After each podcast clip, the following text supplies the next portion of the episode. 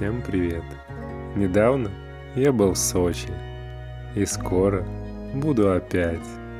И поэтому, как это ни странно, я хочу продолжить обсуждение чувашского фольклора.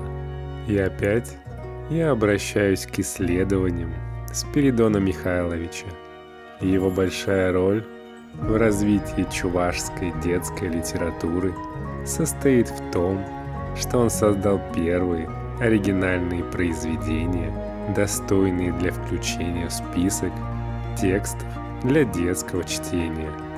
Это сказки «Поглощены землей» и «Дружба» между Черемисом и Медведем. Он записывал народа детские стихи и песни, обрабатывал и совершенствовал их, создавал оригинальные прозаические и драматургические произведения с образами чувашских мальчиков и девочек своего времени. Первая из сказок – это волшебная сказка. В своих истоках восходит к приемам магических обрядов, ко всей совокупности мифических взглядов на мир. Вторая сказка о животных. По происхождению также является одной из древнейших сказок. По сравнению с другими аналогичными сказками, записанными разными фольклористами, данная сказка, прошедшая через руки Спиридона Михайловича, отличается большой логичностью, содержательностью и поэтичностью. Я бы сказал, что это лаконичная сказка. Интересен и оригинален сюжет сказки – хотел бы я сказать. Но интересно, на мой взгляд, то, что эта сказка имеет большое сходство с русской сказкой «Мужик, медведь и лиса». Какая из них оригинал? Я не нашел информации. Наверное, плохо искал. Но пусть будет чувашская. Ну а сейчас мы заканчиваем обсуждение чувашского фольклора – и переходим в сказки. Присаживайся поудобнее. Она коротенькая.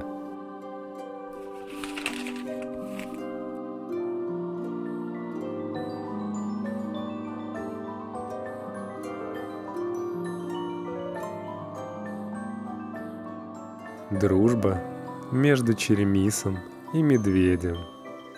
С Черемисином медведь заключили дружбу – Сие случилось следующим образом. Однажды Черемисин расчищал чищобу в лесу. Медведь к нему подходит и говорит «Я тебя съем». Черемисин упрашивает его пощадить и просит его дружбу. Медведь соглашается на это. Черемисин говорит «В знак этой дружбы вот мы засеем чащобу ячменем, и плоды, полученные с чищобы, разделим пополам. Черемисин еще спрашивает его, на какой раздел он согласен, будет и предлагает ему на волю выбрать или верхушки ячменя, или корни. Мне, говорит он, все равно, какую ты не оставишь долю. Тогда медведь ему говорит, пусть мне будут корни, а тебе верхушки – Черемисин с притворным равнодушием на это согласился, и оба остались довольны сим условием. Черемисин посадил ячмень, тот зашел и со временем созрел.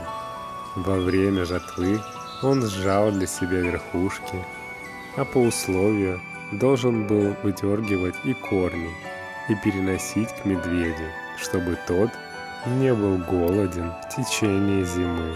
Черемисин верхушками ячменя проводит зиму без печали, но медведь, проголодавшись зимою, захотел утолить свой голод принесенным в его берлогу запасом ячменных корней. Пожевал, пожевал, никакого вкуса не нашел. Тогда понял, что Черемисин его обманул. Так я же впредь буду умен, вперед корней не соглашусь брать, а буду брать верхушки. В следующую весну Опять Черемисин чистит другую чищобу в лесу. Медведь к нему опять подходит и яростно говорит.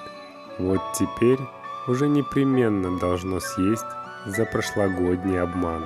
Черемисин говорит ему, «Дядюшка Медведь, ты назвался приятелем, так будь же приятелем навсегда. Ныне я хочу на этой чищобе сеять репу. Ты скажи, что тебе угодно, и я на все согласен. Корни ли нужны тебе, или верхушки? Медведь говорит, нет уж, по-прежнему не обманешь. Теперь я возьму себе на долю верхушки, а тебе пусть будут корни. Черемсин сеет репу.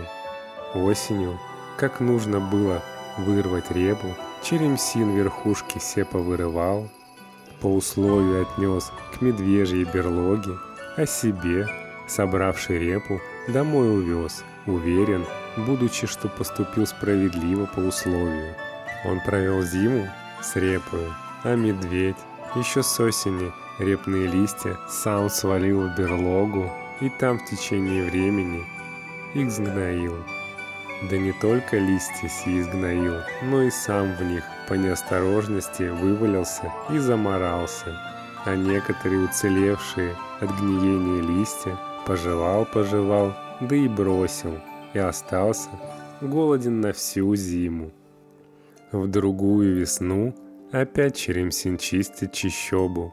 Медведь уже хочет отомстить ему, но Черемсин упрашивает его с тем, чтобы кормить ее своим кормом. «Продолжим, — говорит медведю, — нашу дружбу» и призывает его на помощь при раскалывании чищобных корней.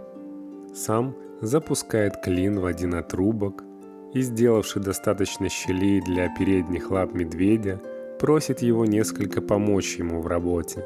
«Вот», — говорит он медведю, — «я стану вынимать клин, а ты своими передними лапами доколи этот отрубок».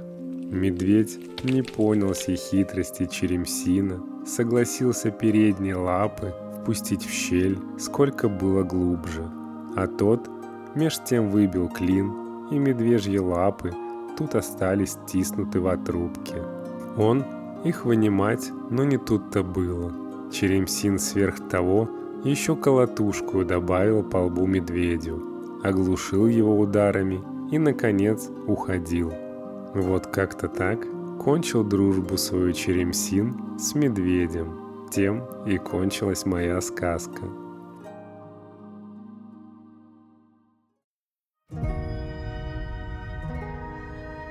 Это была еще одна чувашская сказка, и в отличие от прошлой, которая показывала совокупность мифических взглядов на мир, эта сказка скорее проникнута мотивом превосходства человека над зверем, может быть природой. А Чувашия по-прежнему прекрасна.